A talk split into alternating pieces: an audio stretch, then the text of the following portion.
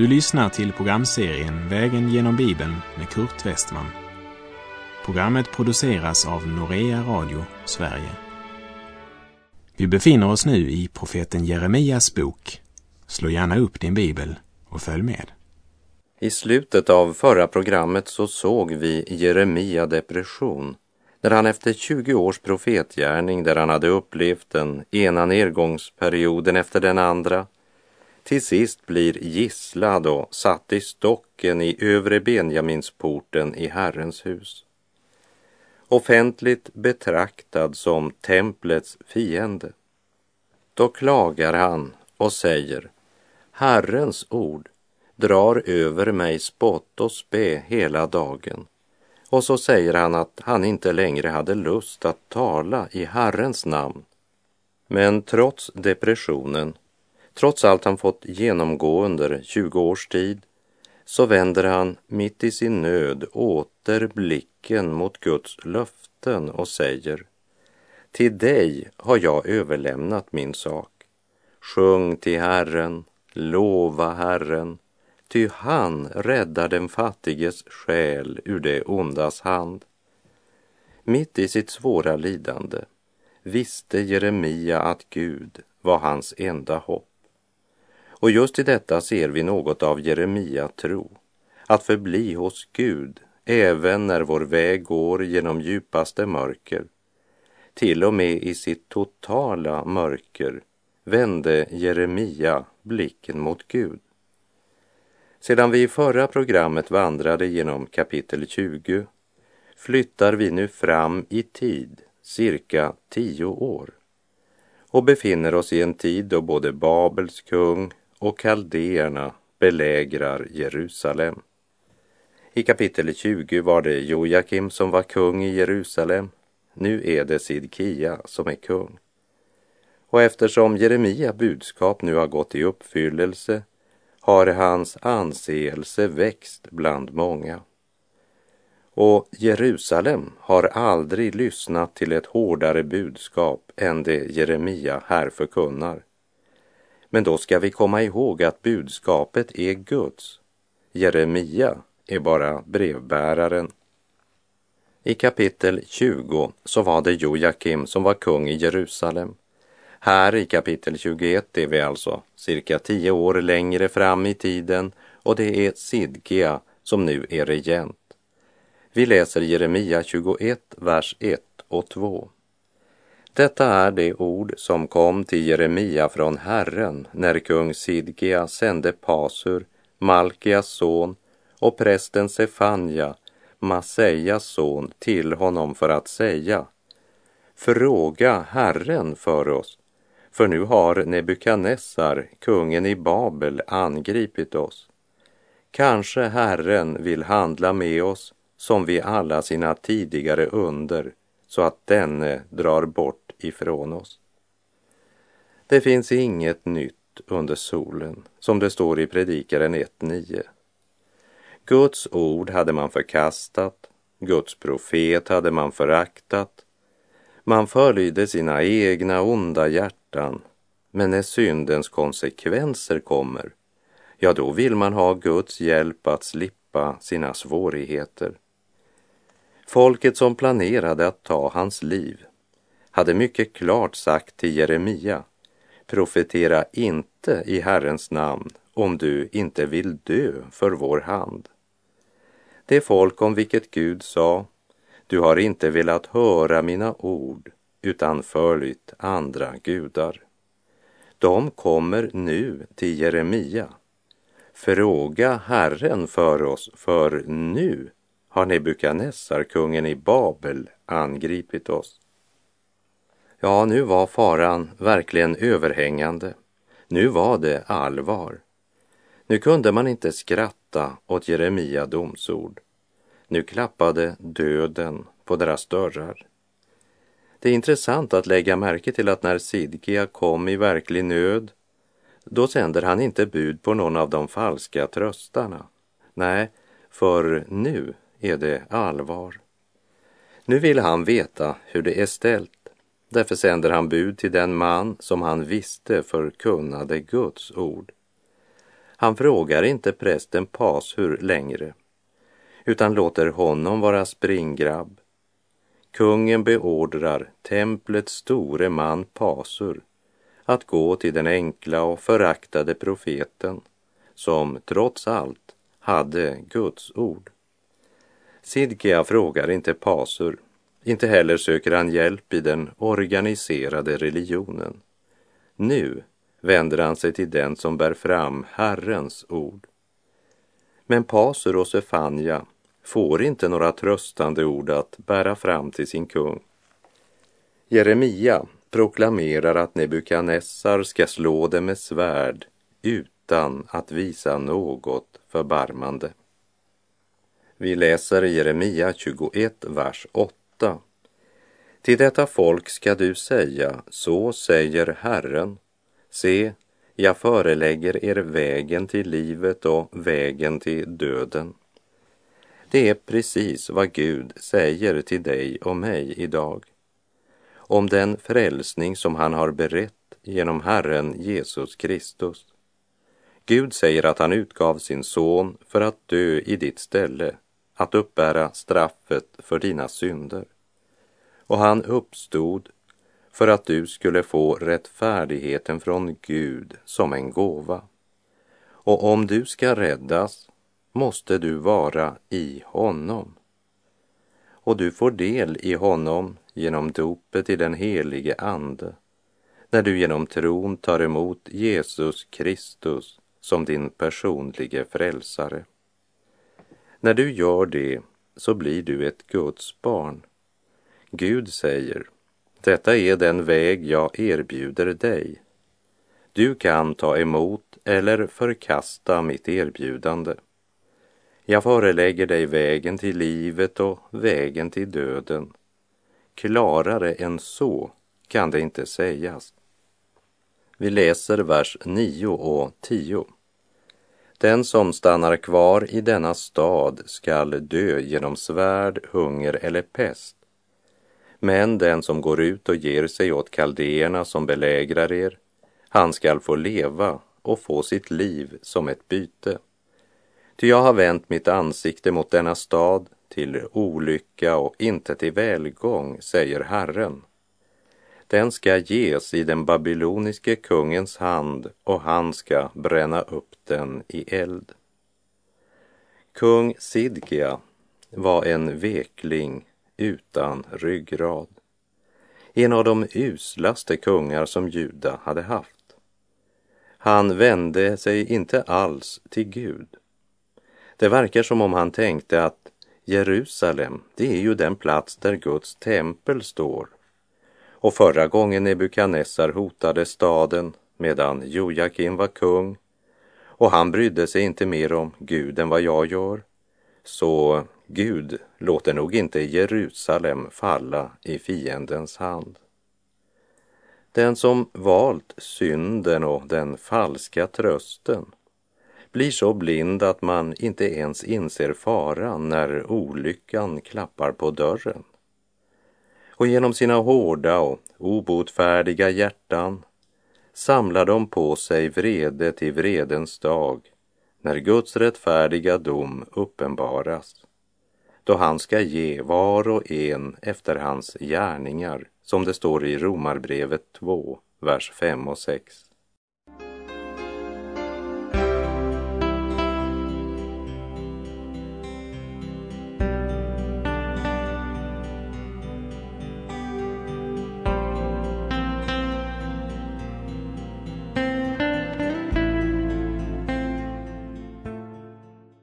Jeremia kapitel 22 innehåller den dom som Herren ropar ut över Juda kungar genom profeten Jeremia.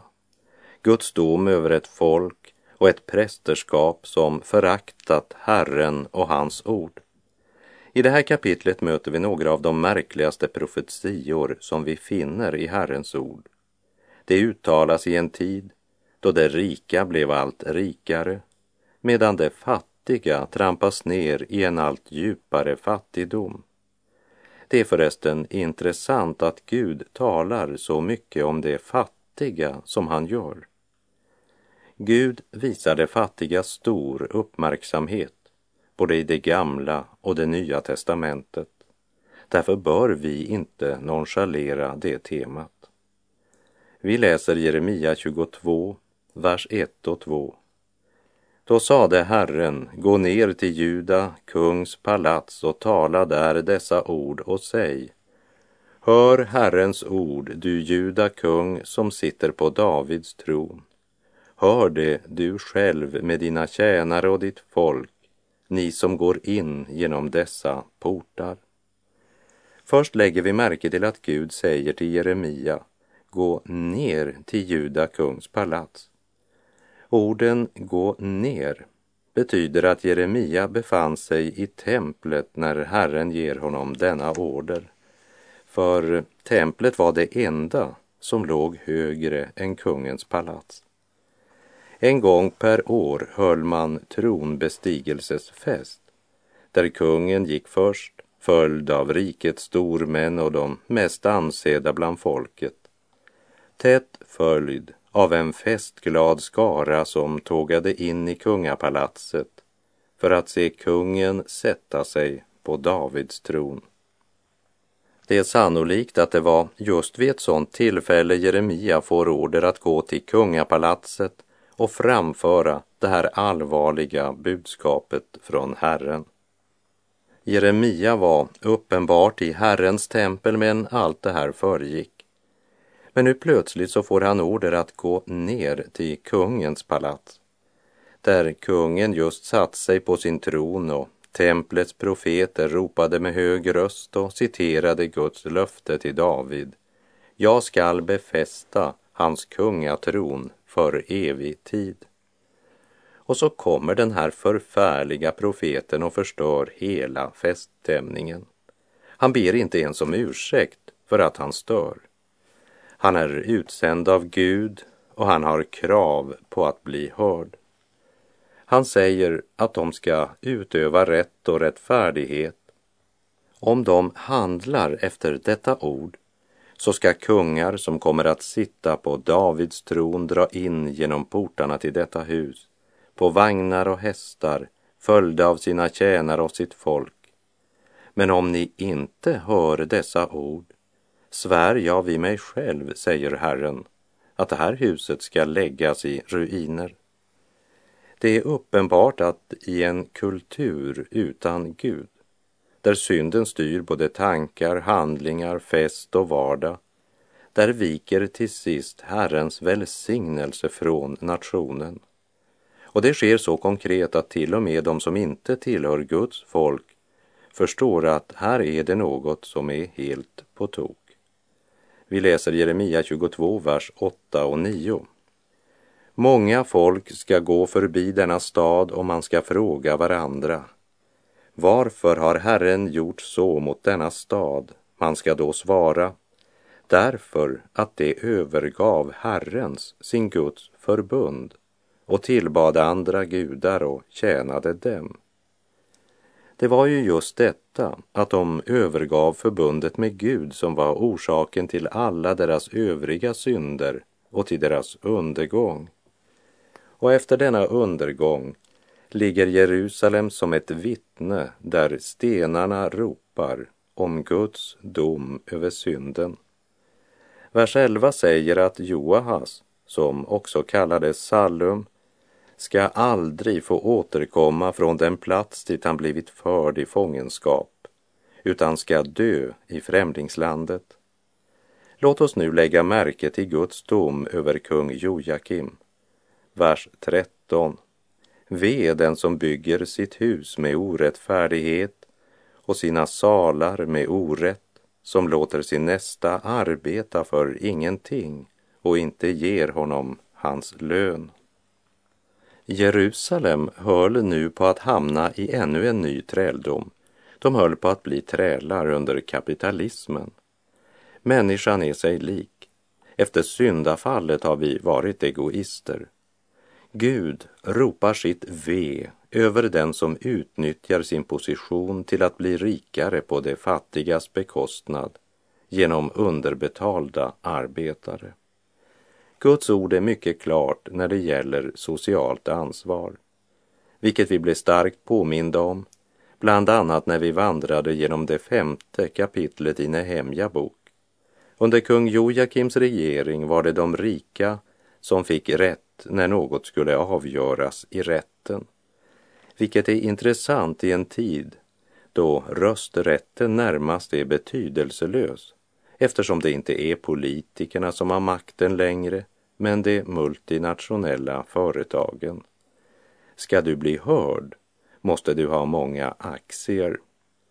Inför Gud är alla lika. Inför mammon är skillnaden oändlig. Veden, säger Gud, som låter sin nästa arbeta för ingenting och inte ger honom hans lön. Och i första Timoteusbrevet 5:18 står det att arbetaren är värd sin lön. Vi lever i välfärd och överflöd, men vi är så duktiga på att ursäkta oss. Vår definition på frosseri, det blir gärna frosseri, ja, det är att ha mer än mig. Men Gud ska döma all orätt. Också den sociala orättfärdigheten, det säger Guds ord.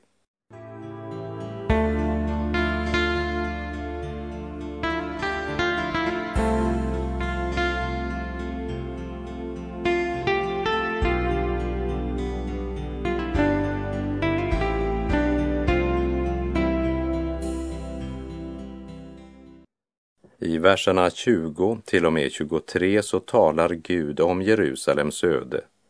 Vi läser Jeremia 22, vers 20 och 21. Gå upp på Libanon och ropa, höj din röst i Basam och ropa från Abarim. Ty alla dina älskare är krossade. Jag talade till dig när det gick dig väl, men du sade, jag vill inte lyssna. Sådant har ditt sätt varit ända från din ungdom. Du har inte velat lyssna till min röst. Man hade vänt Gud ryggen och sökt skydd och försvar hos hedniska bundsförvanter. Därför bör ni inte förvänta någon hjälp från Israels Gud. Sök hjälp hos dem som ni förlitat er på tidigare. Ropa på era bundsförvanter. Men ni borde ju ha klart för er att de är redan krossade, så ni får inte någon hjälp i nöden. Partiet är över. Betala räkningen. Jag välsignade er och lät det gå er väl, men då ville ni inte lyssna till min röst. Nu måste ni inte bara lyssna, men ni ska bokstavligen få erfara sanningen i mitt ord. Det var Juda och Jerusalems olycka. De förkastade Guds ord. Nu kommer Gud att vända sig bort ifrån dem. Gud har länge varit tålmodig. Men nu har man passerat den gräns då det gavs tid till omvändelse. Vi läser vers 22 och 23. Alla dina herdar ska vallas av vinden och dina älskare måste gå i fångenskap. Då ska du komma på skam och förödmjukas för all din ondskas skull. Du som bor på Libanon, du som har ditt näste i cedrarna, hur skall du inte jämra dig när verkar kommer över dig och ångest som hos en födande kvinna? Alla dina herdar ska vallas av vinden. Ja, det var ju inte Guds ord precis som hade varit ledstjärna för prästerna och profeterna i Juda och Jerusalem. Majoritetens vind och tidsandans vind hade drivit dem. Och den vinden, vart kom den nu att föra dem? Bort till fångenskap och förödmjukelse. Synden ger aldrig vad den lovar. Gud hade genom profeten Jeremia försökt förkunna för folket vart synden skulle föra dem, men de ville inte lyssna. Och nu kunde man inte undfly syndens konsekvenser. Den som sår i sitt kötts åker skall av köttet skörda undergång, står det i Galaterbrevet 6:8. Och nu började skördetiden närma sig. Och även Konja måste skörda vad han sått. Vers 22 till och med 30. Så sant jag lever, säger Herren, om du, Konja, Jojakims son, Juda kung, än vore en signetring på min högra hand, skulle jag ändå rycka bort dig därifrån.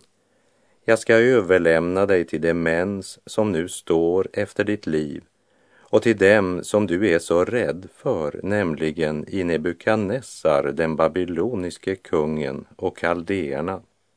Jag ska slunga dig och din mor som har fött dig bort till ett annat land där ni inte är födda, och där ska ni dö. Till det land dit de längtar att återvända ska de inte få komma tillbaka. Här då denne Konja, ett föraktat, sönderslaget kärl, en kruka som ingen vill ha. Varför har det slungats ut, han och hans avkomlingar? Ja, kastats bort till ett land som de inte känner.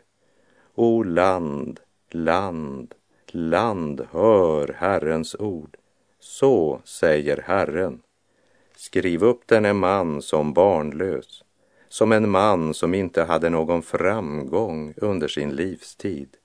Ty ingen av hans avkomlingar ska få lyckan att sitta på Davids tron och i framtiden råda över Juda.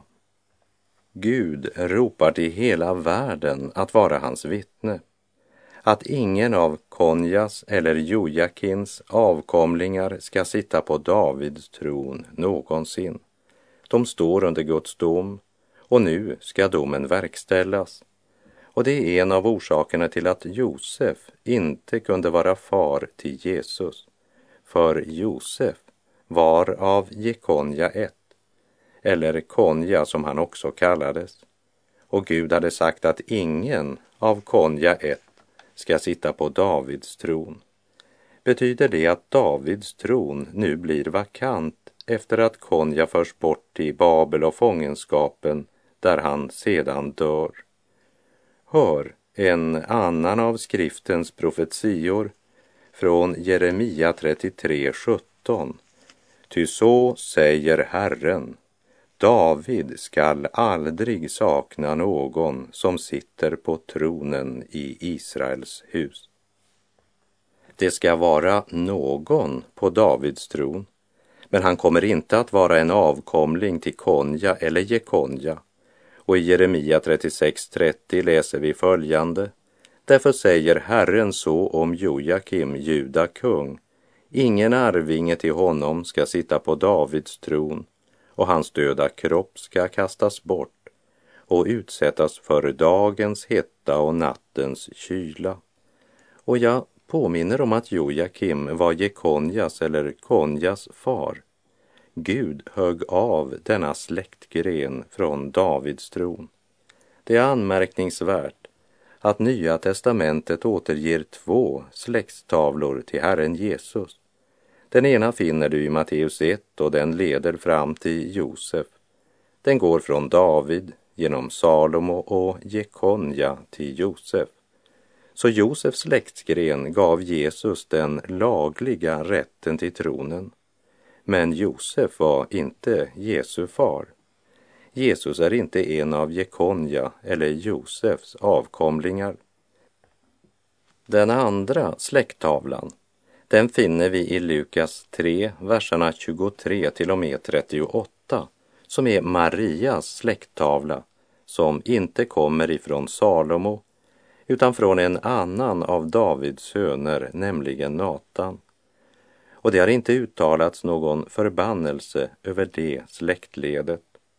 Herren Jesus var född av en jungfru, avlad av den helige ande, och han är av Maria släktled. Och det är genom Maria han har blodsrätten till Davids tron. Därför kallar Gud hela jorden att lyssna. O land, land, land, hör Herrens ord. Han vill att alla ska se att detta är den väg Gud har stakat ut. Och Guds råd ska inte bli till intet. Han kan låta sin dom drabba vem han vill, och ändå kan han uppfylla sina löften att den kommande Messias skulle vara av Davids ett.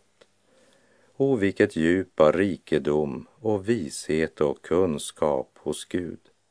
Hur outgrundliga är inte hans domar, och hur outransakliga hans vägar, som Paulus skriver i Romarbrevet 11:33. Och med det så är vår tid ute för den här gången. Herren vare med dig, må hans välsignelse vila över dig. Gud är god.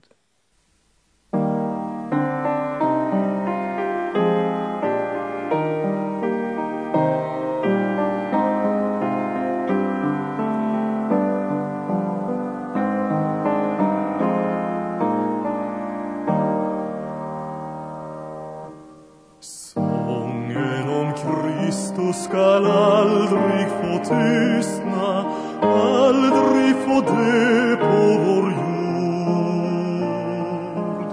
Sången som föddes bland markernas herdar, sången i tro på Guds ord, sången i tro på Guds ord. Sången om Kristus är sång av de unga, sång med en brinnande tro. Smäller i jublande ton om den frälsning hjärtat gav glädje och ro. Hjärtat gav glädje och ro. Lovsång om Kristus den höjes av gamla, höjs i förtröstan på Gud. Herren är nära, hur livet än skiftar, då sväves lovsångens ljud, då sväves lovsångens ljud.